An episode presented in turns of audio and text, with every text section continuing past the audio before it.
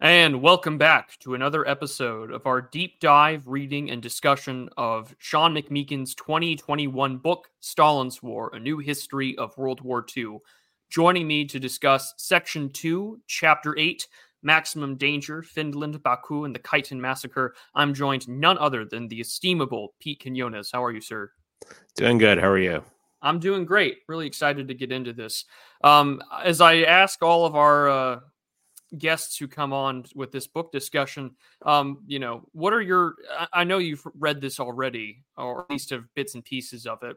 What are what are your general impressions of, of Mr. McMeekin's work here? I really do find this to be one of the most important mainstream historical books to come out in the last, at least since in the last twenty years.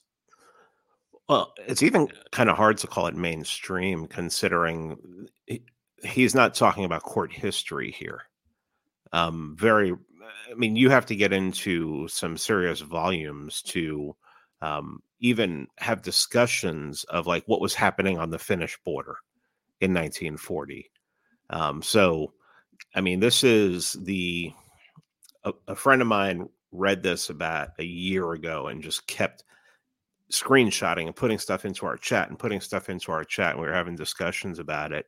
Yeah this is uh this goes beyond what you would normally the normal kind of concentrate on the main characters the churchills the the hitlers the uh the mussolinis and the stalins and goes way deeper. And he he mentions people in here that uh you know like uh vasily blokhin and people like that that you're just not going to get in other books because um well, let's face it, the academia was taken over by people who are um, sympathetic to these people. So, yeah, I mean, this is this is great. Yeah, absolutely. And I, I, guess maybe my mainstream, I, I, do mean that Sean McMeekin is a very respectable mainstream historian. I mean, his, his volume of work is, is fantastic stuff. I, I, do recommend people look into his books on the Russian Revolution, uh, the outbreak of World War One. I. I mean, he's a he's a very good historian, but yeah, no, this this goes far more in depth in ways. Just reading through it here with guests that I would have never imagined would be that much detail. And the thing I love about history books, especially ones like these, are the footnotes and the records that he's gone into to make this you know as very readable and accessible as possible but there's so much information crammed in here like you could spend another you know three years just going through the the footnotes and sources and all sorts of rabbit holes but um let, us just get started with it today. So yeah we're, we're covering um right at chapter seven just ended so we, we, we just finished off the um you know finnish um you know finnish russo war and we're now going to see how what it takes to break finland and also to get their sort of ceasefire and the worst that also comes with poland but we'll get into it after beginning so well with the carve up of the already defeated Poland and the helpless Baltic states, Stalin's war had taken a perilous turn in Finland. It was not only in the Karelian Isthmus sector that his armies had failed. North of Lake Ladoga, the two entire Soviet rifle divisions were nearly obliterated in the Battle of Tvorozdjari in December 1939 by a few lightly armed Finnish battalions. Further north, the story was worse still and a series of battles near Suomussalmi in the late December and early January of 1940, which saw Finnish ski troops at their lethal best. The Soviet 44th and 63rd divisions were basically annihilated. After the last Russian resistance was snuffed out on January 8th, William Trotter writes in Frozen Hell Finnish spotters counted the stone stiff bodies of 20, 27,500 Russian soldiers, along with the remains of 43 tanks and 270 trucks. Finnish war booty included 48 artillery pieces, 300 machine guns, and a motley but welcome assortment of trucks and armored cars. Suomussalmi was a Soviet humiliation. Yeah, this is uh this would probably be a surprise to people who aren't familiar with the 1922 Finland Russia War, uh, what was called the East Karelian Uprising, and where basically Finland put them down in a month.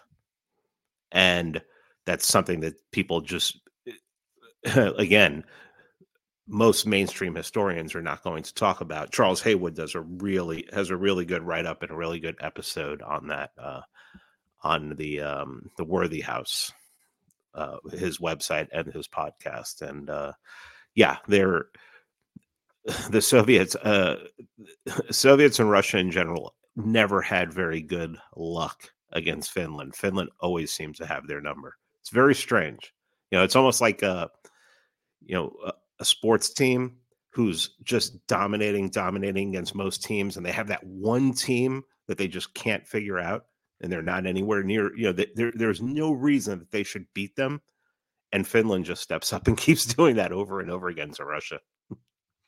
Yeah, absolutely. And I mean, we were, I had uh, a, a, writer on Nicholas Sorokin. He covers some of this stuff as well. And he was just like, you know, outside of Charles Haywood's coverage of it, and even Charles's stuff was very clear that there's not a lot of English uh, sources on what happened here. And um, the fact that they were going up against Finland again, Stalin made this a very personal, emotional thing, and poor, you know, poor planning. And and here we go. But we'll carry on. Only in the far north on the Arctic front has the Red Army troops performed well, and this was largely because Finnish defenses there were weakest, consisting of only a single company and artillery bat- battery. The Soviet 104th Division, supported by the guns of the Soviet Arctic Fleet, conducted a smooth amphibious strike against Petsamo. Although the town was of strategic importance because of the nearby deposits of high grade nickel and its port on the Barents Sea, its capture by the Russians in early December 1939 did Stalin little immediate good. After the port froze over, it was all the 14th Army could do to hole up and wait for spring, even while the Finnish and Lapp, the Sami, ski snipers picked off hundreds of unfortunate Russians guarding the supply road to Murmansk. Meanwhile, the Soviet capture of Petsamo, though a lone bright spot for the Red Army in a depressing winter, alarmed both Stalin's German allies, who relied on Petsamo nickel for its panzer production, and the British and French, who feared the Soviet encroachment against Norway. Just a couple things here, real quick. Um, yeah, go for it. He's talking about the snipe, the snipers. Um, he could he could be. Um, I'm surprised he didn't mention here um, I believe you pronounce his name Simo Häyhä. He was a legendary, legendary Finnish sniper who, according to legend, probably less, took out 500 Russians alone um, in the frozen tundra. And yeah, the they just didn't have an they didn't have an answer for um, Finnish snipers who turned out to be so so um, proficient at what they did. Um, also, you know, when you see it right here, um, we, we start getting into talking about how so much of this, when you were like, well, why Finland? Why this place? Why that? Well, nickel. I mean, all, you know, when you, it's like I talk to people about World War II and I talk to them about Romania, uh, you know, where I lived for a little, for a, short period of time. And people are like, well, why was what was Romania? It's like, well, the oil fields. It's like so. The thing I like about this chapter too is he starts getting into um, some of the materials and some of the reasons why uh, some of these areas needed to be um, secured and taken and secured. Yeah, he does talk about uh, Selma Hayo and a few other important uh, economic resources for resource extraction in the previous chapter, which you know goes into why why Finland and also why so much of an emphasis on the uh, Baltic states. Okay. But he does, he, yeah, he does make reference to it. Awesome.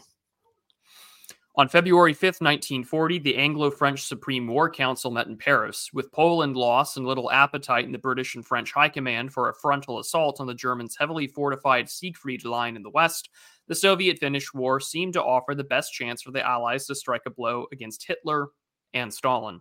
If Norway allowed in British or French troops, the Allies could cut off Hitler's supply of iron ore from the Gällivare mines in northern Sweden, along with nickel from Petsamo, the latter now controlled by Hitler's Soviet allies, who were holding on for dear life. The British Admiralty, on Churchill's orders, had begun a contingency planning for a Norwegian operation, Catherine, as early as September 1939. But Norway had not given permission. The French favored a more direct approach, landing 50,000 Allied troops, including a Polish expeditionary force at Petsamo, to strike a dual blow to Stalin and Hitler. but Churchill and the British Admiralty, which would be providing the naval transports and escorts, remained cool to a Barents Sea operation at Petsamo, favoring a Norwegian operation instead. Significant as Petsamo was, the most vulnerable spot for both dictators lay south at Baku, whence came three quarters of Soviet petroleum production, oil that was also fueling Hitler's war machine. On January 6, 1940, the British War Cabinet discussed bombing the Soviet Caucasus. Many of Britain's area experts, such as Fitzroy Maclean, the colorful ex diplomat who had explored Soviet Central Asia while posted in Moscow in the late 1930s, were hostile to the idea because of the possibility of provoking Russian moves against Iran or Afghanistan. Though noting Maclean's dissent, the War Cabinet resolved on January 30th, 1940, the closeness of Soviet German cooperation may lead us to send an expedition to Finland in the near future. And the circumstances, it is clearly of importance that we should know what prospects we have of taking effective action against the Soviet Union. British air chiefs were instructed to look into an aerial strike on Baku. Just a, a real quick, I mean, this is another one of those books that shows that everybody assumes because of the books they've read that the Soviet Union was always on the side of the West, uh, that there was no German cooperation, that there were no, I mean, the thing about this book is it explains the complexity of the situation, especially the situation on the ground. And that's not something that you're especially now maybe when i was a kid maybe when i was in high school but i don't think that this is the kind of book that they want to put into a high school even now because there is a lot of complexity to it and this is the kind of book that actually could be studied for a semester but it also reveals some things that they don't want to get out in the open. Yeah, I mean, like I said at the beginning, just the footnotes alone, you could spend years going down the rabbit hole for some of these uh, you know firsthand accounts and primary sources. And to to understand as uh, we've gone through in previous chapters just the sheer amount of leverage that Stalin had over you know Hitler's regime you know we're we're told by almost all mainstream academics our media culture that World War II is explicitly Hitler's conflict and Hitler's war.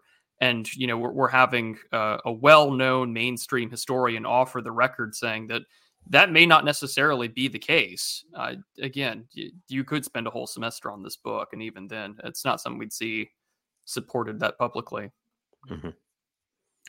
By February 1940, loose talk of Allied plans to go to war with the Soviet Union was all over London and Paris, spreading through the bazaars of the Middle East, too.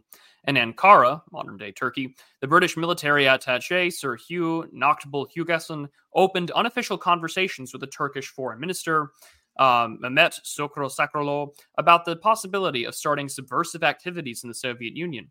On February 13th, the British Council in Tehran reported to the Iranian prime minister had sought him out and threw out hints of staff conversations about the possibility of striking Russian oil interests in the Caucasus. The Iranian war minister had called in the British military attaché and told him that the time had come for Iran and Britain to coordinate plans for war against Russia. Iran's position, at least, was thus clear to cover possible re- repercussions in South Asia in case of a British war against the Soviet Union. Knatchbull-Hugessen had sought out the Afghan ambassador to Ankara, Faiz Mohammad Khan. Khan told him that if Stalin's troubles in Finland continued much larger, Bukhara, Khiva, Samarkand, Fergana were all disaffected and ripe for trouble. In fact, the whole Muslim element in Russia was ready for revolt if Russia's present difficulties continued long. No doubt much of this was just idle talk. Even so, it is significant that British diplomats opened discussions with Iran and Turkey about airstrikes against the Soviet Caucasus, because any such airstrikes, whether carried out from French bases in Syria or British air bases in Iraq, would have to cross Turkish or Iranian airspace. Nor was the Afghan connection irrelevant to the prospect of an allied agreement with Turkey and Iran. Turkey had signed an alliance agreement in 1937 with Iran, Iraq, and Afghanistan, the Sadabad Pact, which could easily be activated against the Soviet Union in case of war.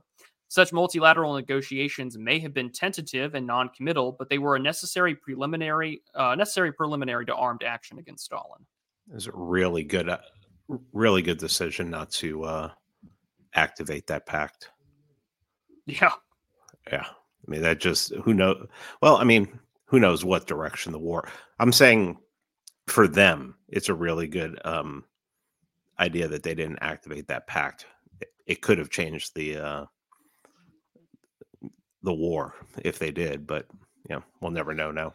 Yeah, like in the previous chapter, we were witnessing such a great disaffectation from the Japanese, the Italians, the French, the the Norwegians, and the British that you would have had one of the strangest coalitions of, of fascists and liberal democracies uh, and Asiatic imperialists wanting to go to war against the Soviet Union. And McMeekin gives you this little slice of a different world, a different timeline, and we'll never know what it would would what would have happened, but you know, different than our current history.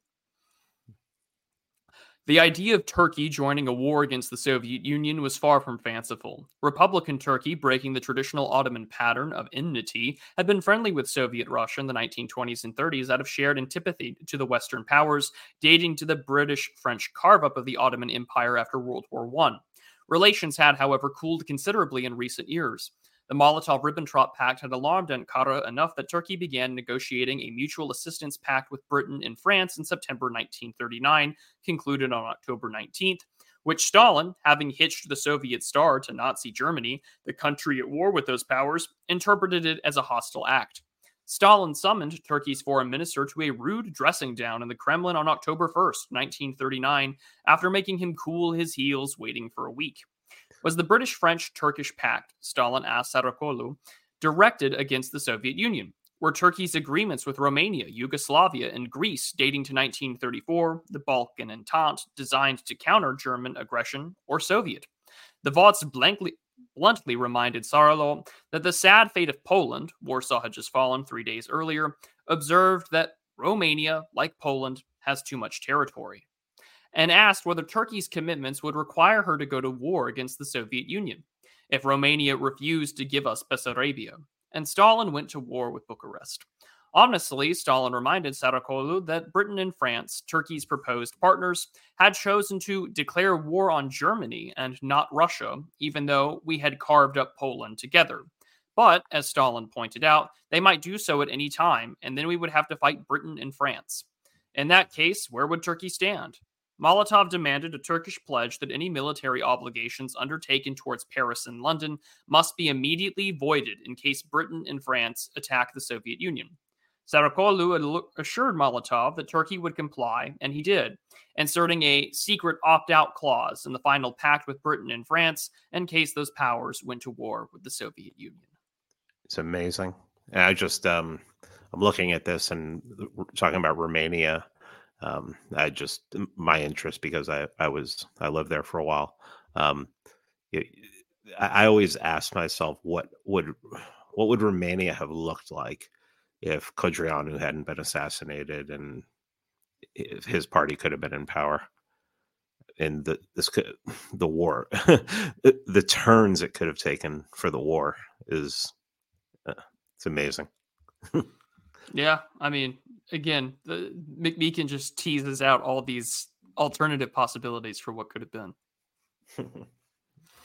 In this view of diplomatic bullying in Moscow, it is unsurprising that Saracoğlu responded to the British attache's overture in Ankara by begging for the chance to settle the scores with Stalin. As early as October 1939, the Turkish foreign minister had mischievously informed the French military attaché in Ankara that Stalin was terrified of a British aerial assault from bases in Iraq and the oil installations of the Caucasus. On January 2, 1940, the British communist paper, The Daily Worker, ran a cover story on plans hatching to extend war to Near East, which claimed to have information from, quote, reliable sources that France and Britain were plotting to attack the Soviet Union with half a million Turkish troops, 400,000 French troops based in Syria, and a token uh, and a token British force consisting mostly of air support. While these numbers were fanciful, the Daily Worker story shows that there was serious concern in Moscow about Stalin's vulnerable Caucasian underbelly. Hmm. In mid February 1940, these plans took on a more serious aspect when Turkey's military attache in London broached the subject with the director of British military intelligence. The allies, the Turkish attache proposed, could cripple Russia, and it was a matter on which our staffs should get together and form a plan. In view of indications which the Turks have given lately of awakening interest in the future of the Turkish elements in Caucasia, the War Office concluded, it was likely that the Turkish military attache's remarks were not made without some sort of suggestion from Ankara. Saracoglu was likely the source. Such talks were carried out in secret, but a mere volume of the conversation was the subject that sparked press leaks. On February 22, 1940, the London News Chronicle ran a provocative cover story on the Siegfried Line in the Caucasus, claiming that Allied and German engineers were racing to complete fortifications on the Russian and Turkish sides of the mountains before spring. The London Times reported that the Turkish and Soviet troops had exchanged fire in Caucasian border clashes, and that the Germans, concerned for Hitler's Caucasian oil supplies, had dispatched engineers to Batumi. The Telegraph speculated that Allied reinforcements in the Middle East pretended an attempt to capture Caucasian oil fields. So damaging were these exaggerated, but basically true in the last case, stories that the Foreign Office lodged complaints with the editors of the Times and Telegraph. Go ahead. However, dubiously reported, Stalin took rumors of Allied and Turkish intervention against vital Soviet oil supplies very seriously. On January 21st, 1940, the Vozhd had informed the Politburo that it is not us, but the Turks who are ruining themselves. We are quite satisfied that we have freed ourselves from any sort of friendship with Turkey.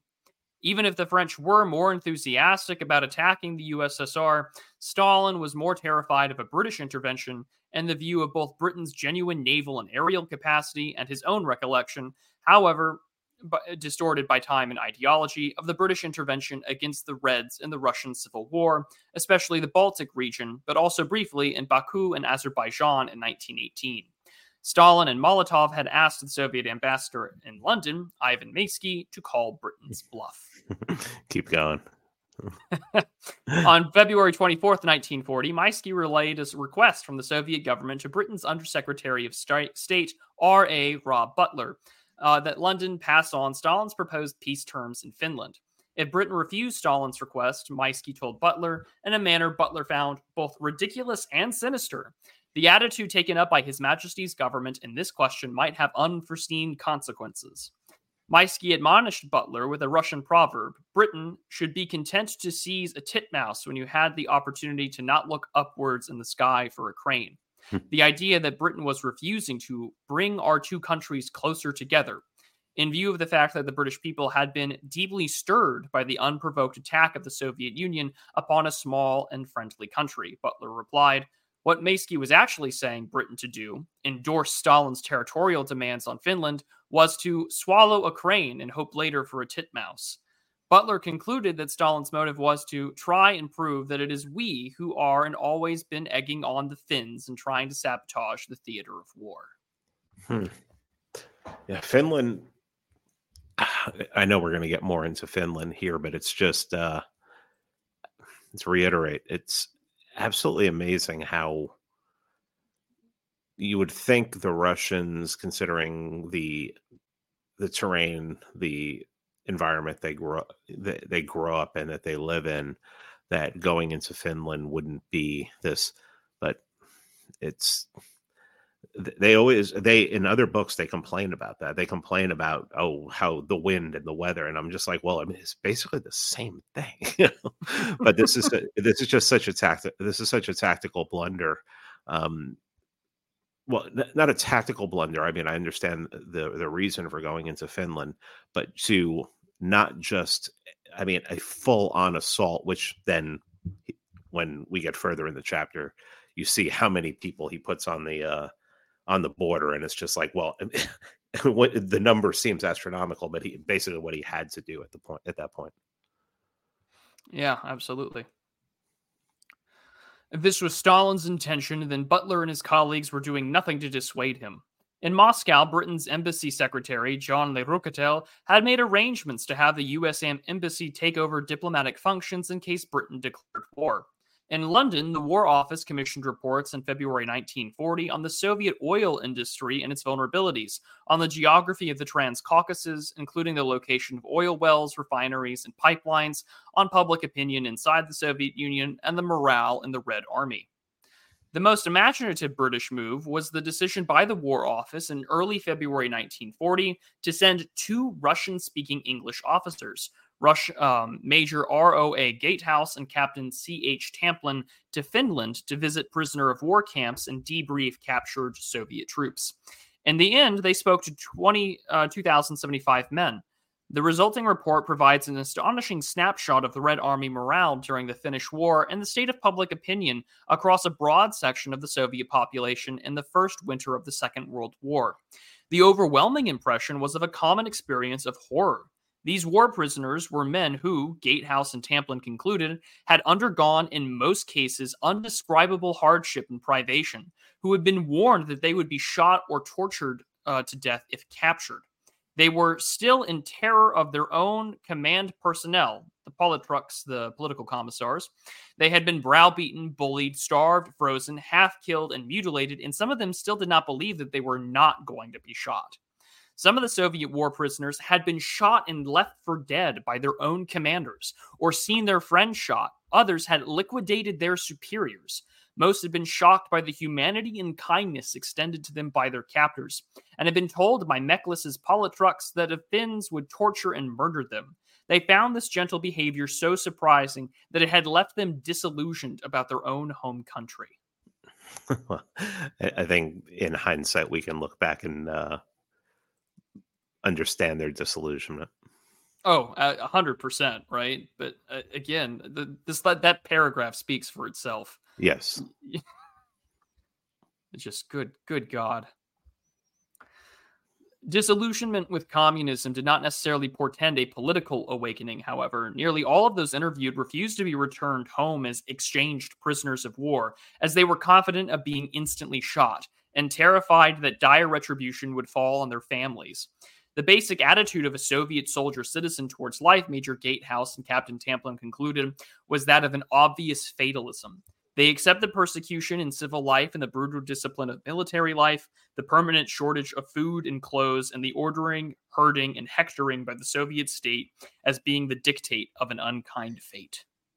And I'm sure many of them had heard the stories of even commanding officers that had returned from Spain just, you know, a year or two before who, even though they may have been successful in their command, were executed. I mean, Stalin, people, officers that were sent to Spain were executed upon returning just because Stalin was in the middle of his his purge. So um, these things would have been common knowledge to men who had been in the military, especially if they were in the military before the war. Absolutely. And I mean, once you had the introduction of political commissars, you saw it up close and personal. I mean, rumors of purges were not, you know, a, a hush hush thing. It was a very open secret that you were very well aware of, or you knew someone who knew someone who was taken away or executed. So, yeah, that that kind of fatalism of just knowing that I'm I'm a dead man either way is a totally understandable state of mind to be in when you when you understand when Thomas says that at one point Stalin was the most powerful man in the world, especially after he got the bomb, you, you understand when you look at the things that he did. I mean, you someone like you or me would like to be the most powerful man in the world and have the res- have respect. He was just happy being feared and being the most feared man on the planet. Absolutely. I think you know it's the the running gag. Would you do you rather be loved or feared? But um, I, I think Stalin's uh, brutalism, I think, shows you that you can you can rule pretty effectively by fear. Uh, this is where you know one one man's death's a tragedy, millions a statistic, and he didn't have a problem with statistics. no, no. The War Office's rationale for sending Gatehouse and Tamplin to Finland was to gauge the odds that an internal rebellion might destabilize Stalin's regime in case Britain went to war with the Soviet Union. But those odds didn't look good. The ignorance of the average Red Army soldier was abysmal, with a large number hardly literate, despite the Soviet regime's vaunted literacy campaign of the 1920s. 20 years of underfeeding, Gatehouse and Tamplin observed, resulted in a very low standard of physique and a lack of stamina. The two hours of atheist agitprop Red Army grunts endured from their politruks every day produced apathy. Rush, the Russian marches to war with a revolver at his back and prefers the chance of death at the hands of the enemy to the certainty of death if he refuses, they explained. Patriotism, as such, the authors wrote, was dead. Yeah. Man, that's a tough paragraph. Yeah. The only thing that seemed to inspire enthusiasm among the Soviet peoples was religion, in which they showed a lively interest. In the negative sense, the resentment of Stalin's collectivization drive, uh, collectivization drive lingered. The kolkhoz, or the collective farms, was end to end of Russia and the most hated institution in the land. For this reason, Ukrainians, who had suffered the most under collectivization, retained something of a national consciousness and seemed the most promising for recruiting agents provocateurs. In sum, Gatehouse and Tamplin concluded the overthrow of the Soviet government can only be achieved by foreign military intervention. Well, he's definitely got that right about the Ukrainians. Yeah. um, and that that last part seems to has not as aged as well. Uh, well, we haven't completely intervened in Russia. Yeah, yeah. But, you know, via proxy, has not worked out the way that the Western leaders have thought. Uh, whether or not an internal rebellion was in the offing, the British were getting serious about intervening against the Soviet Union. On March 5, 1940, Field Marshal Edmund Ironside, the chief of the Imperial General Staff, called in his subordinate officers. Ironside did not think Britain was prepared for war with Russia, but he was under pressure from the War Cabinet, where, Churchill aside, sentiment against the Russians was increasingly belligerent. The War Cabinet would like to force it on, Ironside informed his staff. They should work on the assumption that if Russia comes into the war, we shall at once begin bombing the Baku oil fields probably sometime in April. It was expected that bombing sorties, if to be carried out twice a week from Iraqi bases by two squadrons of Blenheims, would require 5 to 12 weeks to knock out the major Soviet oil installations, pipelines, and refineries in Baku and Batumi. Anti Soviet war fever was running high in London. Even the skeptical Fritz Fitzroy Maclean had begun to come around. Once Baku's petroleum supplies were cut off, Maclean wrote on March 6th, the industrial and agricultural effort of the Soviet Union would be paralyzed, and there could be no questions of any further Soviet help to Germany. Maclean had been floored by a report submitted in February by an American petroleum engineer returning from a stint in Baku who said that there were no real defenses against any serious attack. There were no anti aircraft guns, and the refineries at Baku could easily be occupied or destroyed, even though they were um, in three totally independent units. Equally, Baku Batum pipelines could not be defended against a determined attack. The best hope of making trouble in the Soviet Union, Maclean concluded, was in Transcaucasia. So long as Britain and France, the French had 60,000 troops in Syria under the command of Maxime Weygand, obtained active support of Turkey. Turkey remained the wild. Oh, got something there. Okay.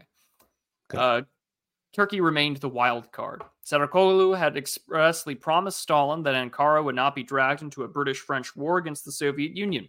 Turkey had still not authorized British or French warstri- warships to transit the straits into the Black Sea, which ruled out the Admiralty's planned naval strikes on Batumi. On the other hand, Saracoglu was dropping hints that he would welcome an Allied aerial strike against Baku while maintaining Turkish deniability. The tricky part was that a British strike on Baku would have to be carried out from RAF bases in northern Iraq over Iranian airspace, which would require con- um, connivance from Baghdad and Tehran, whereas a French strike uh, must originate in Syria, requiring the use of Turkish airspace. it's you're damned if you do, damned if you don't. For me to direct. yeah, like there's there's no winning out of this one, and I mean you're gonna yeah you, are gonna owe you're gonna owe so many favors after that. and yeah, and I mean at, at, this point in time, Turkey does have uh, the the ultimate sort of deniability playing card because this is after the Montreux Convention in 1936, where basically if you want to get into the Black Sea from the Dardanelles, you got to get Turkey's approval, and they got a unilateral veto about military craft coming in. And in fact, you know, the the last time that we've seen it been enacted was at the beginning of the the current war in Ukraine. It was like the first time, and since it's more or less its creation and signing that it's been used that way. So um, the Turks basically said the Westerners can't get into the Black Sea right now. um, so, but yeah, again, this was an interesting piece of diplomatic history, uh, both that relates to this this ongoing conflict uh, in Ukraine, but also World War II. Mm-hmm.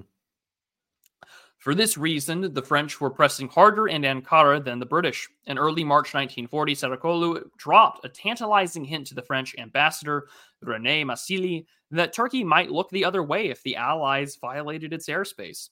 Massigli noted to Saracoğlu that the Allied bombers targeting Soviet oil installations in Transcaucasia would have to fly over either Persian or ter- Turkish territory, both of whom might be neutral. Saracoğlu immediately replied, Massigli told his British counterpart, So you fear a protest from Iran, implying to Massigli there'd be no special need to fear a protest from Turkey. This is certainly how Massigli's report was interpreted in Paris, where the commander in chief, Gamelin, who had previously expressed concern about diverting troops away from France, was now arguing there are other places than the Western Front where the war may be fought. Lending a frisson to these allied intrigues in Ankara was a Caucasian exile organization known as Prometheus, which also had branches in Istanbul and Paris. As if to roll all of Stalin's nightmares into one great conspiracy, Prometheus, with Ukrainian, Muslim Caucasian, and even Georgian branches, which had been subsidized by the Polish government, its first headquarters was in Warsaw, still maintained contact with the Poles' exile government in London. Fitzroy Maclean, already on Stalin's radar after he had sought to evade his NKVD minders in the late 1930s, was on friendly terms with Prometheus leaders, including Said Shamil. Shamil was the legendary grandson of Imam Shamil, who had tormented the Russians in a Caucasian holy war lasting from 1832 to 1859. Imam Shamil's son had also fought for Turkey during the Russo Ottoman War of 1877 to 1878. Said Shamil sought out General Weygand in Beirut, asking for French arms and logistical support for a new jihad against Stalin. Shamil also met with Maclean in London to discuss the idea. Go ahead. Uh, again, you know, this alternate timeline of what could have been. yes, absolutely. Of course, Stalin could not have known every detail about these plots and plans against him. He knew an impressive amount, though, and not just from leaks in the British newspapers. Soviet archives have revealed the existence of a double agent, number 59 in the NKVD files, who regularly met with ranking French, British, and Polish officers and provided Stalin's NKVD intelligence chief, Beria, with reliable reports on Allied strategic planning. Agent 59 was almost certainly a Georgian Mingrelian former Menshevik named Michael Kedia, known personally to Beria and Stalin since childhood. Kedia was so thoroughly penetrated the Allied military establishment that General Weygand hired him in Beirut as a principal advisor on Caucasian affairs. With the help of Agent 59, Beria was also able to provide Stalin access, as a Russian historian discovered after the Soviet archives were opened in 1991, verbatim texts of high level documents within the French and British general staff, as well as internal communications between key French and British officers. Weygand's plans to strike at Baku were so well known to Moscow that Soviet consuls casually discussed them with friendly colleagues, Bulgarian diplomats, for example, as early as February 14, 1940. That's an, it's an amazing asset to have in there. To just be able to get verbatim text Ugh. I mean, like you can talk about Soviet war doctrine or anything, but I mean, it was Soviet intelligence was something completely on another level. Yeah, yeah. It's I mean, it's why people like you know you could say Stalin was how powerful he was, but then you had people like Beria and Blokhin who were just as powerful because of the the amount of uh, information that they controlled. It was. uh it was almost like you you were dealing with not only Stalin at his level, but you had a couple people who were close in power as far as information went, and to be able to swing swing the sword um, as Stalin could. Yeah, absolutely. Facing an ongoing military debacle in Finland and the possibility of Allied aerial intervention in Transcaucasia or Allied naval strikes on the Soviet occupied Petsamo, Stalin responded with a ruthless vigor. The first task was to shore up Soviet frontline positions in Finland, whatever the human cost. Hmm. Timoshenko, who had overseen the Eastern Polish campaign in September 1939, proved to be an inspired appointment. Basically giving up on the northern fronts, Timoshenko packed the main front with everything he had, massing nearly 600,000 troops on the narrow Karelian Isthmus, 2,800 guns, new tanks, including the heavy KV models that were almost invulnerable to Finnish tactics, Molotov cocktails in particular. Timoshenko's watchword for the assault was uninspiring but realistic, gnawing through. I uh, just think about that. Think about the fact that they have to put that many men on one section of the border just to be able to accomplish something. The yeah. Finnish had the Finnish had something special. They really did. This is um, this the Russians proceeded to do, and not quickly. Timoshenko's uh, Karelian Isthmus assault, launched February 1st with an initial artillery barrage of 300,000 shells, lasted a month. Taipale, a scene of Russian humiliation in December, was pounded with 50,000 shells on February 13th alone, and somehow the Finns held on. Holy shit. by, by, by February 15th, the Red Army had broken through the Mannerheim line, only for the Finns to pull back to an intermediate line of fortifications on February 18th, where they held out for another two weeks. On February 28th, Timoshenko ordered an all out offensive on the intermediate line, only for Mannerheim to preempt him by pulling back to a third defensive line, such that the Red Army succeeded in conquering little but empty trenches. Thus far, the Russians had nearly lost 200,000 dead in Finland, and there was no sign the enemy was beaten. Just, just, yeah. just think about that number. Almost, think about that number. Almost a quarter we, of a million. Yeah, when we hear about like the total amount that have been lost on uh, either side in Russia, Ukraine, and you're talking about here, what is this? This is a, a month, less than a month. It's, I mean, I'm la- I'm laughing, but I'm not laughing. It's, it's, it's one of those things that you either laugh, you're gonna laugh, you're gonna cry, because it's just that's startling. It's yeah, the, the, the war began in like the end of November 1939, and so we're talking the end of February. So this is about three months worth yeah, of fighting, two hundred thousand yeah. dead. Yeah, with with no sign your enemy is near defeat. Yeah. Oh god. Yeah. The state of Finnish morale was summed up in a radio order on February 21st. If no relief comes, we will fight to the last man. The logic of attrition in, in, this war between numerically mismatched opponents meant that if it continued on into spring and summer, Mannerheim would run out of warm bodies to man his trenches, even if morale did not crack. Timoshenko might not have won the war for Stalin, but he had removed the stain of humiliation. Salutary though Timoshenko's victories were, they did little to relieve Stalin's mind about the dangers of Allied intervention if the Finnish war lasted into spring. By the end of February 1940, British French plans for sending an expeditionary force to Finland, composed of six British divisions alongside 15,000 French and Polish troops, were nearly complete. The first echelon was scheduled to leave France on March 2nd and arrive in Finland by March 12th or 13th. Allied planning for Operation Catherine, the amphibious operation in Norway, would be undertaken in early April, and also was conducted all through February and March 1940, along with the German counter preparations that were, in their own way, just as alarming to Stalin because they made a British French move into Norway or Finland all the more likely. Narvik, a northern, northern Norwegian port targeted in both Allied and German plans, was only 360 flying miles from Petsamo and only 400 miles from Murmansk. The last thing Stalin wanted to see was an encroachment of British Britain's formidable navy into Arctic waters anywhere near Petsamo or Murmansk, or British, French, or Polish boots on the ground in Scandinavia.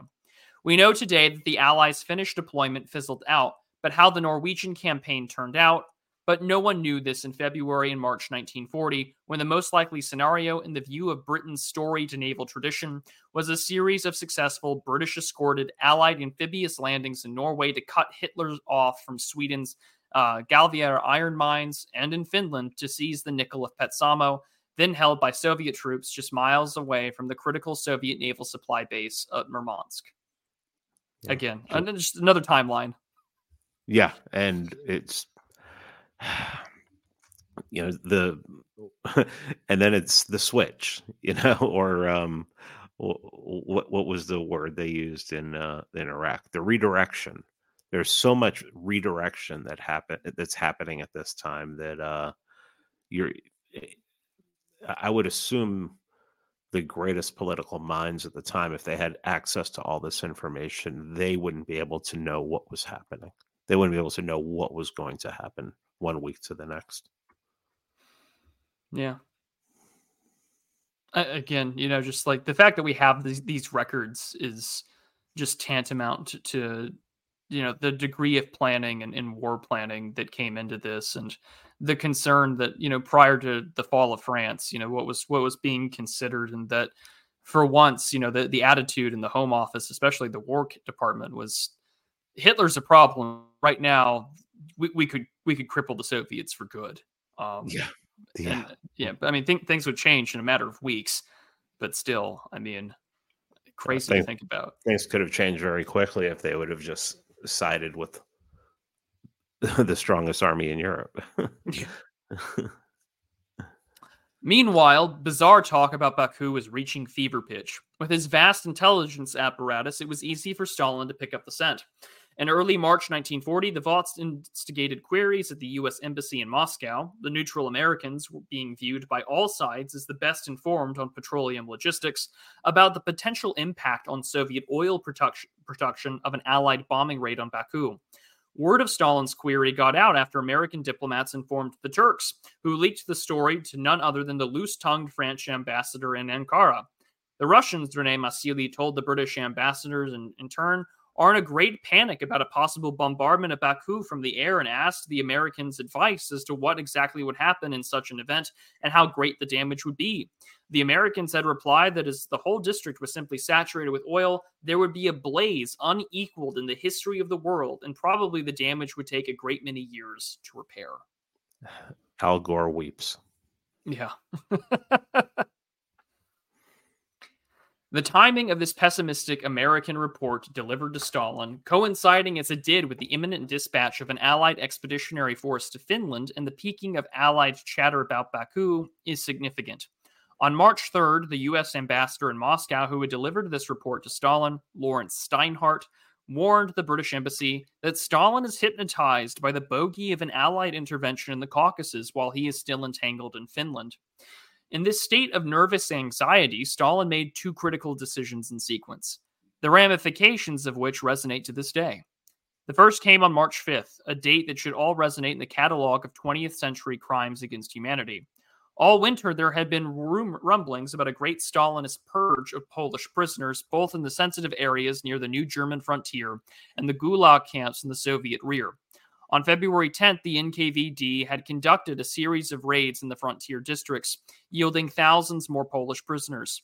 By this point, there were hundreds of thousands of Poles scattered around labor camps of the Gulag, including more than 20,000 military officers. Whereas the laborers for Beria's road building projects in western Ukraine were drawn from ordinary Poles or enlisted men, captured officers and Polish government officials were held further back from the old Polish frontier and the labor camps of Starobelsk near Kharkov, 11,262 war prisoners, and Ostashkov near Kalinin, Tver, northeast of Moscow, 15,991 prisoners. In Kozelsk, southeast of Smolensk, 2,284, and at more obscure sites like Yuza near Vologda. Most of these labor camps for Polish elites were located in forests, far from rail connections, in order to guard against escape or communication with neighboring camps. I think everyone who's listening right now knows where this is going. Yeah. One might think that this geographic dispersion and the isolation of Polish, Polish officers and officials had effectively neutralized any organized Polish resistance movement inside the Soviet Union. This was not, however, to reckon with Stalin's hypersensitive precautionary mindset, nor with his almost perpetual loathing of Poles dating back to the Russian Civil War days. Like Hitler's anti-Semitism, Stalin's hatred of the Poles was such uh, was a perverse compliment, born of a grudging respect for their strength as a people, a people who had genuine he had genuinely feared. Stalin had once told Yugoslav communist Milivoj Djilas that nations which had been ruled out by powerful or that had been ruled by powerful aristocracies, like the Hungarians and the Poles, were strong nations. Uh, sort of more of a reflection of how to rule uh, government and such. Stalin's fear of Hungarians and Poles Djilas concluded, was revealing backhanded recognition of stamina. In view of the increasing numbers of Polish exile soldiers and pilots training in England and France for a possible deployment on the Western Front against Hitler or in either Finland or Transcaucasia against the Soviet Union, Stalin may not have been entirely wrong in his fearful assessment of the Polish threat to the Soviet regime. Yeah. All right, keep going. Yeah. On February 28, 1940, the first shoe dropped when Beria commissioned a study of the labor camps at Ostashkov and Kozelsk, demanding how to know how many Polish policemen, um, gendarmes, and officers were held in each location. A flurry of sinister NKVD directives followed, targeting categories such as soldiers and young non commissioned officers of the former Polish army located in industrial labor camps. Polish officers of ranks of captain and above, including naval ones, 8,362, and Polish government officials, regime elements, and merchants, another 148. In all, Beria counted 14,736 Polish officers, officials, regime, freeloaders, policemen, soldiers, and jailers detained in interior gulag camps, of whom 97% were ethnically Polish. Beria totted up another 18,632 prisoners in the occupied Western Belarusia and Western Ukraine, of which 6,348 fell in the categories listed above, augmented by 12,284 prisoners deemed to be spies, saboteurs, counter revolutionary elements, and defectors. Because of the second lot of dangerous elements had been captured in the contested multi ethnic border regions, Beria allowed that only 10,000 of these 18,632 were Poles. All of the Polish ex officers, aristocrats, and bourgeoisie ex regime officials, Beria informed Stalin, were lethal enemies of Soviet power, who were carrying on, even in prison, with anti Soviet agitation and counter revolutionary work. Every one of these Poles, Beria warned, is just waiting to be liberated in order to allow to be allowed to actively participate in a battle against Soviet power. Making an exception for ethnic Germans and others protected by one of the few other regimes still friendly to Moscow, Beria recommended to Stalin in a top secret NKVD directive number 794B, dated March 5, 1940, that 14,700 prisoners from the first interior camp list and another 11,000 prisoners from the second list, in all, 25,700 Polish officers and elites, were to be rearrested and subjected to the highest measure of punishment execution. Yeah. Yeah. And, yeah, yeah. with the whether the the threat was as grave as Beria said, it didn't matter. I mean, Beria was he was an executioner. He was more than happy. He it seems from what I know of of reading about him that if there was a pro if there was a problem with somebody and he had a question about it, he'd rather just kill them. So this was hate to say it, this is just nothing for him. Nothing for, and we know that Stalin would have no problem with it at all. So, yeah. Uh, anyways, we've got a, a a map here of the Soviet labor camps in European Russia. So we've got um, the Katyn Forest massacre site just outside of Smolensk. There's Minsk, Lvov, which is now in Ukraine. There's Kiev, Kharkov. But yeah, um, quite a hefty number of ethnic Poles, and they have not forgotten either, even to this day. No. While owing to the operation's geographical breadth and its complexity, it would take weeks for the NKVD to translate Beria's murderous directive into action. Once the order was given, there was no going back. Meanwhile, Stalin and Molotov cut the legs off Allied plans for military intervention in Finland or the Caucasus by suing for peace with Helsinki on terms far milder than anyone expected, especially Mannerheim, who informed his French liaison officer on March 12th that, absent Allied reinforcements, his men were too exhausted to fight on for more than two more weeks. Stalin did gain a bit more than he demanded before the war. And in addition to Petsamo, Hanko, and various Baltic ports, Stalin inqu- acquired the entire Karelian Isthmus, where most of the bitter fighting had taken place, now styled as the Karelo Finland Soviet Socialist Republic. Soviet gains neutralized the Mannerheim line and provided strategic depth for Leningrad, though, as one Soviet officer lamented, we have won just about enough ground to bury our dead. but in Viipuri or Viborg and Helsinki were still Finnish, and there would be no Soviet military occupation. And the biggest climb down of all, the Soviet Finnish armistice signed on March 12th, made no mention of the Terijoki puppet government. In the view of exhaustion of Mannerheim's reserves, the armistice terms were the best the Finns could have hoped for. Finland had held out, preserving its independence, although Stalin did insist that Finland not be allowed to sign a defensive pact with Sweden and Norway and preventing the worst. This is the best thing that he could do at that Really? point. Yeah, he needed to divert. He needed to divert um, his energy somewhere else, and um, yeah, and they were taking enough casualties there anyway. So, um, yeah, And I mean, I- suing for peace just sucked the oxygen of anti Soviet sentiments right out of the war room. Yeah, well, you know, there was someone else who sued for peace on numerous occasions over the next few years, and no Mhm. one, no one paid attention to. Eh, no one paid attention to him. Hmm. For all his manifold cruelties, the Vozhd had his moments, and this was one of them. His peace, his peace initiative in Finland may have been his most critical decision Stalin ever made in his entire career. At the time, Soviet diplomatic isolation was complete. Virtually the entire civilized world had united to condemn Stalin's war of aggression, and four major powers Britain, France, Italy, and Spain were on the cusp of armed intervention against the Soviet Union, along with five smaller ones in their wake Hungary, Turkey, Iraq, Iran, and Afghanistan. And even the arch neutral United States had declared a moral embargo on strategic exports to Stalin and raised money and arms, both privately and in Congress, for the Finnish defense. In view of what we now know about Stalin's superlative spy network, it is not likely a coincidence that Stalin made peace for Finland on March 12, 1940, the very day the first echelon of British, French, Polish troops were scheduled to arrive in Finland, at least in Allied planning documents. Mm. Stalin's relations with his German pact partners, too, had gone ice cold after he rejected an officious German offer to med- mediate a settlement with Finland in February of that year. With the world against him, Sw- Stalin swallowed his pride, signed a disappointing peace treaty, and cut the legs out from underneath Allied intervention plans. The prospect of a grand alliance against the totalitarian dictators was moribund. Somehow, Stalin had escaped French and British hostility once again, leaving Hitler alone to fight the world's two largest empires. Stalin knew when to fold when he was holding a weak hand.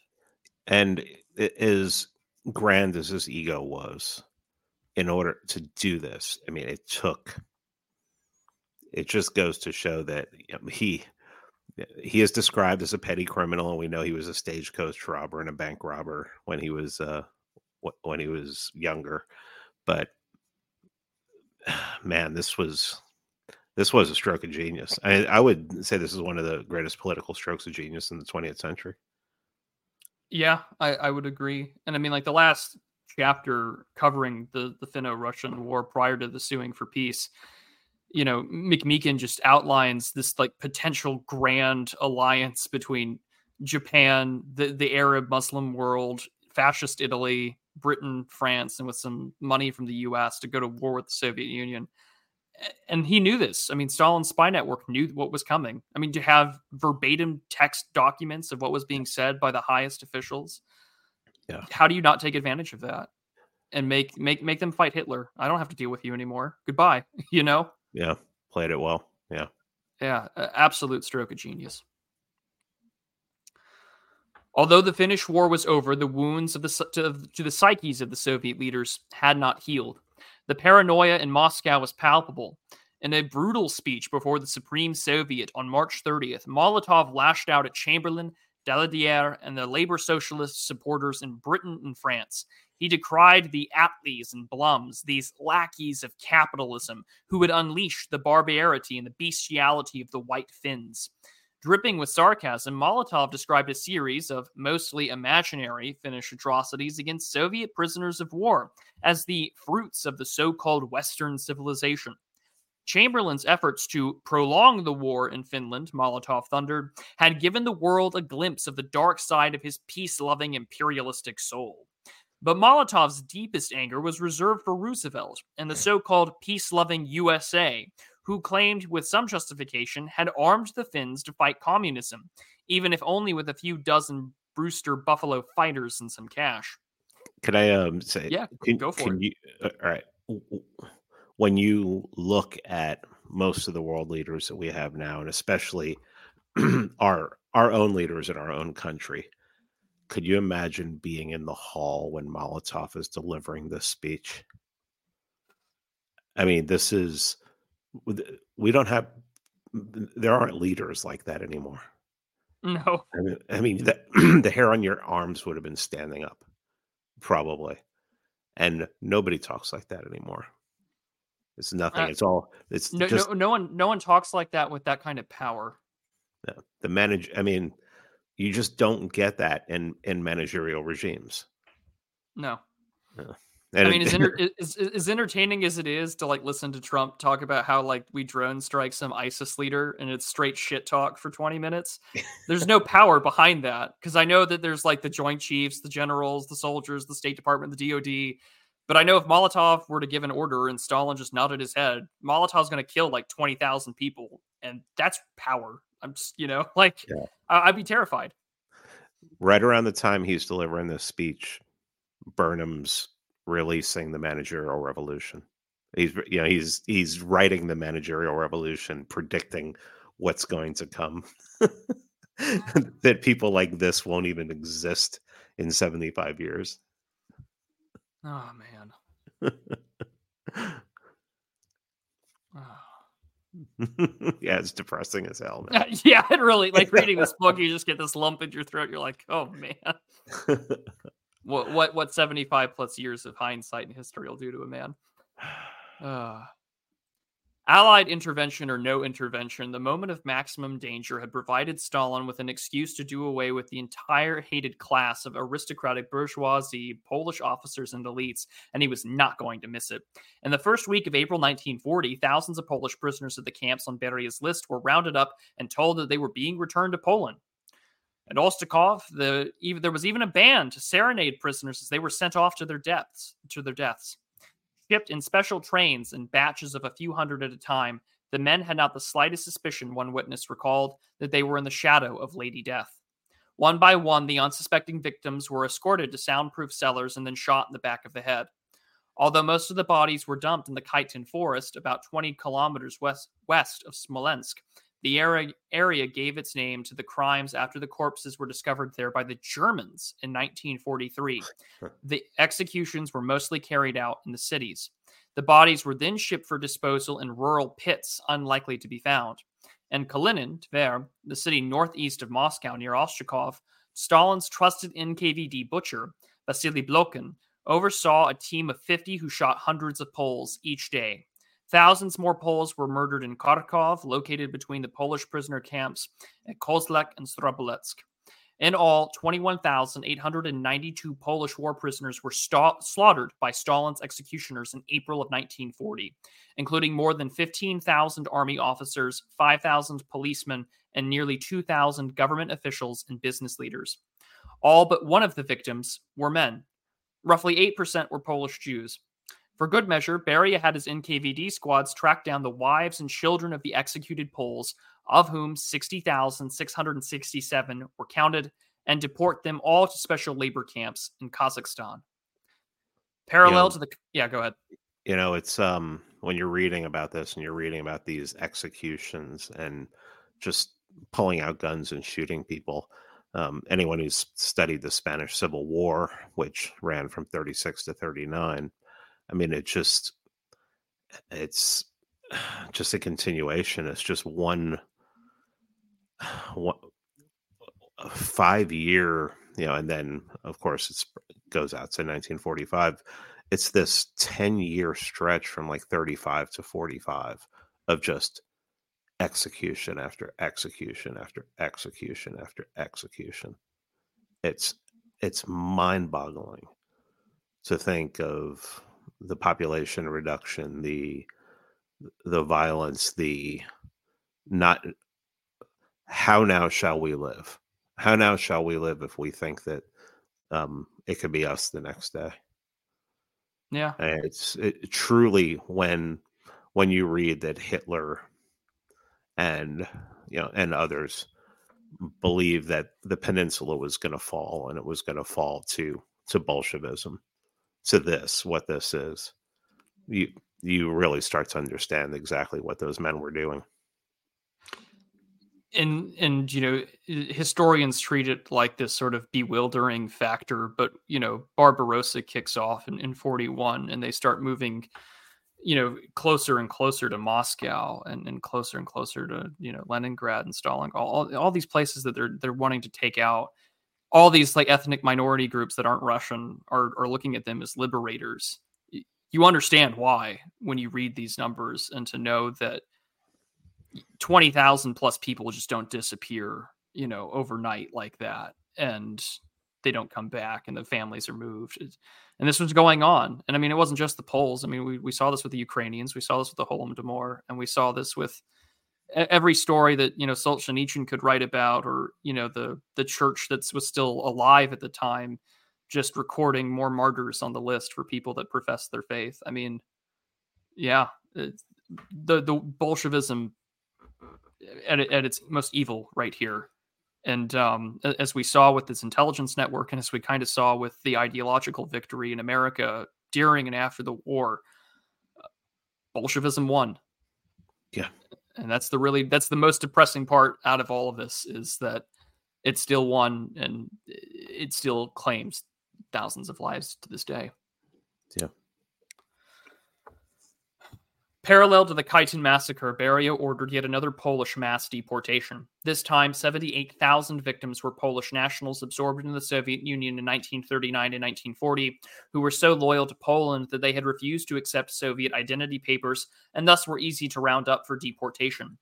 And one of the myriad terrible injustices of the Molotov Ribbentrop Pact, the vast majority of these patriotic Poles, about 84%, were Jewish refugees who had fled to the German occupation zone to escape um, persecution, only now to disappear into the Soviet gulag.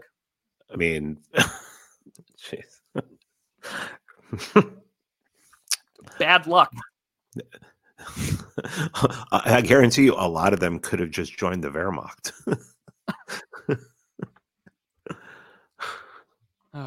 Meanwhile, Allied war planning against the Soviet Union continued out of sheer bureaucratic momentum. There's that managerialism for you, baby.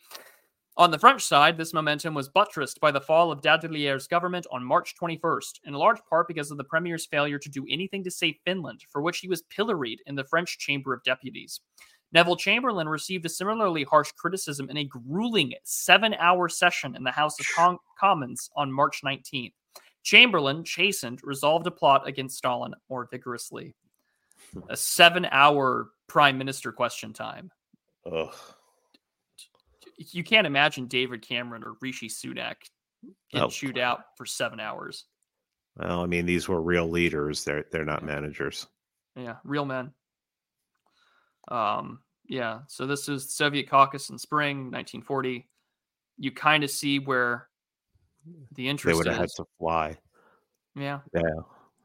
You've seen the flight paths that they would have had to take. Yeah. Huh. Hmm. Different world. Transjordan, UK, down there. Yeah. Love looking at. I love looking at older maps. yeah, this is your uh, Sykes-Picot, and you know. Yep. Agreement. However illogical in diplomatic terms, the Allies came closest to waging war on the Soviet Union in the weeks after the Soviet Finnish armistice on March 12, 1940. Plans for bombing Soviet oil installations in Baku, later codenamed Operation Pike, were hashed out in Paris at the Supreme War Council on March 28th. One of the most notorious documents of the Massigli affair dates on April 1st, 1940, when Massigli reported that the Turkish government was willing to consider a defensive war against the Soviet Union, but not an offensive one. Massigli thought that the Allies should, should not even ask Turkey for formal permission before bombing Baku. If they had to violate Turkish airspace, the Turks could protest and deny responsibility. In late March and early April 1940, just as Beria's NKVD began rounding up Stalin's Polish Gulag prisoners for shooting, the British Air Ministry's long planned surveillance of Soviet oil installations at Baku and Batumi was carried out by a daredevil pilot named Hugh MacPhail. taking off from northern Iraq in a twin engine Lockheed 14 Super Electra called the Cloudy Joe. To provide political cover, MacPhail and his co-pilot wore civilian clothing and carried civilian passports, and the RAF and the RAF markings were removed from the plane. The Cloudy Joe penetrated Soviet airspace over Baku at 11:45 a.m. on March 30th, 1940, and circled the city for over an hour while a brave photographer, Alan Tubby Dixon, dangled himself through the emergency panel on the plane's floorboard to snap pictures of Baku's oil installations and the city's still mercifully minimal Soviet air defenses. the... no wonder he no wonder Stalin was so worried. no defenses out there. and I'm, I'm I'm opening this up in a new tab so we can can look at it like the Lockheed uh, Super Electra. I'm just going to open this image right here so people can see. Yeah, see the original file um, you know, this is what this is the Super Electra. You know, Th- this is not a this is not a warplane in any stretch of the imagination. Um, but yeah, easy to just uh, take your pictures and fly over. Um, but yeah, uh, Crazy. Still minimal. Yeah. The, the photo suggested that because the wood and oil derricks along the Caspian were placed only 70 yards apart, incendiary bombs could easily ignite a general conflagration of the entire petroleum saturated area. Encouraged by this intelligence, on April 1st, the British Air Ministry ordered four squadrons of Bristol Blenheim Mark IV bombers, 48 in all, to reinforce Britain's Middle East command in Iraq. There was no causative connection between MacPhail's mission and the Katyn massacre, but the specter of British armed intervention must have steeled Stalin's nerve as he carried out one of his greatest crimes. In fact, the Soviet anti aircraft guns in Batumi, on stricter alert after the failure in Baku, opened fire on MacPhail's Cloudy Joe on April 5th, launching three salvos that successfully came closer to the aircraft, although all of them missed. This was the day that the Poles were rounded up it's Starobelsk and the second largest officer camp on Beria's target list. The NKVD emptied out the largest of the camps, Ostashkov, the following day. MacPhail's surveillance photographs can still be found in the British archives, providing a glimpse into an alternative war in which the war machines of Stalin and Hitler might have slowly ground to a halt for the lack of oil in the weeks after May 15, 1940. On that date, the French Middle Eastern Command in Syria had hoped to deliver the hammer blow against the Soviet petroleum industry if the dithering Chamberlain and the half hearted British government he headed were ever given the go ahead. But the Allies missed their chance. Just when it seemed that the powerful forces were gathering to put Stalin's murderous tyranny out of commission, Beria's massacres decapitated a potential internal Polish led resistance movement, while Stalin's astute climb down in Finland had denied the Allies along with Italy, Hungary, the United States, and other neutral powers, cause for going to war with him. It had been a close call for communism and its existential struggle with the capitalist world, but Stalin's wiles had seen off real and potential threats and restored the Soviet position. With a timely assist from his alliance partner in Berlin, Stalin would soon resume the offensive. It's amazing that the two things that they mentioned there, the the two things that allowed them to basically succeed. One is what you would expect from them mass slaughter, and the other is basically backing down. Yeah. I mean, the two opposite ends of the spectrum. I guess there's some kind of yin and yang in that that uh that allowed him to uh take that as a a win right there at that moment. Yeah, and uh, of course, for the, the next chapter, chapter nine, um, the Baltic, Bessarabian, Bukovina, Charlemagne and I will be diving into that and how the Baltic states are just given the the the, the diplomatic grab ass and you know being held hostage uh, in, in in the Kremlin, basically saying like, yeah, you're going to surrender your sovereignty now, and again, the, these strokes of genius of just having a supremely you know one of the best intelligence networks of the 20th century and um, killing off any resistance and then you know giving them no reason to go to war with you over Finland anymore. Like um, you know for as much characterization like you were saying like that we give Stalin you know whatever you want to say about him I mean the the man knew how to lead and knew what he was doing. Yeah. Yeah if Lenin had you know not gotten sick and died you, you you wonder what kind of direction you know the let, us say the let, us play what could have been, but how Lenin would have uh, would have led. Because I mean, at this point, Lenin would still be alive. Yeah, would he still be in power? That's the question because we saw everything that happened, and um, I wouldn't say that a purge would hit the um, you know would hit the chancellor, but uh, or the would hit would hit um, the top, but who knows? Who knows? It would be interesting to see how Lenin would have han- handled all of this.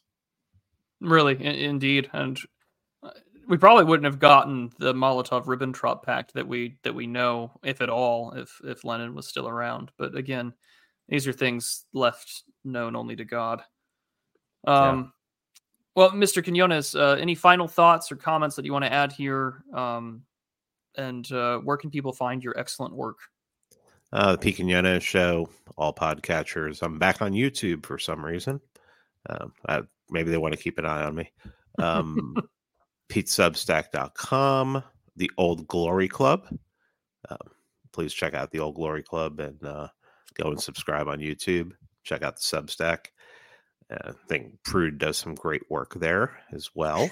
I'm a part of the Old Glory Club. I can't endorse it enough for what we're doing. We're getting our chapters going, getting like-minded gentlemen together to, you know, be as fraternal and as friendly as possible. And the Pony Express Radio every Thursday at uh, 7 p.m. Eastern. It's a great time. What I will say when it comes to books like this, when it comes to, you know, the kind of books that I read and talk about on the show, I really believe that uh, one of my goals, which I won't achieve before I leave this mortal coil, is I want to destroy the the myth of World War II. That it's the good war. That it's the the war that the United States needed to fight, especially on the European front, mostly on the European front, and um, in the European theater. And if somebody does decide, well, it needed to be fought, that hopefully they understand that uh, maybe the guns were pointed in the wrong direction, and and that and that, and I I will take this to my grave that the founding myth of this country, the um, Declaration of Independence, even the Constitution, the Bill of Rights, was replaced by the the narrative of World War II and that ever since World War II, that's the narrative that we've been living under. And that is not a narrative of um, liberty. That is not a narrative of um, what the founders had in mind. And I will do everything I can, even if I have to do it one person at a time, to destroy that myth of World War II. Because until it gets destroyed, and I think there is hope, you know, when we look at uh, the generations, their opinions of Israel, how it goes from boomer at like 80% down to zoomer at like 20%, 25%. Um, there's hope that that myth will will die over time, but uh, try and make it make it die a little bit sooner before I leave. Yeah, I, I, I like how there's the little tweet by Kove Fanon that he he pulls out every now and then. He's just like, you know, it's that simple. Bolshevism won out in this war, um, and it, it, kind of found a, a, nice happy landing here in the United States during and after the Second World War and the Cold War. And uh, you know, texts like these, you know, this isn't Sean McMeekin ain't a David Irving character or whatever, but when you when you read this and you understand what you were up against with Bolshevism, international communism, how there's little to no difference between uh, leftism and say a social democracy and a, and a full throated bleeding communist, um, you, you really begin to recognize what kind of threat to your liberty, your freedom in your country is really out there. And, um, you know, people can call you whatever, but uh, the Cold War didn't really end because you were still fighting a war against Bolshevism that's been there since the revolution of 1917, and that war's never stopped. Yeah. Um, you mentioned David Irving there. I would mention, just as an aside, I got an email from his daughter. Um, he's in the hospital. He's sick. So pray for pray for Mr. Irving. Hmm. Well, Mr. Quinones, your links will be down below in the description to the wonderful patrons, subscribe star supporters, and YouTube channel members that who are listening to this early. Again, go support Pete and his wonderful work. For those of you who are listening after this video goes public, you can see videos like these early, along with some other great uh, you know, patron goodies of seeing interviews and stuff early behind the scenes over at Subscribestar, Substack, and other wonderful platforms where you can provide financial support. All down below, the links in the description. Until then, um, this concludes this chapter in Sean McMeekin's 2021 Stalin's War, A New History of World War II. Pete Quinones, thanks so much for coming on. I greatly appreciate it. Thanks, Prude. Appreciate it. Thank you. Anytime.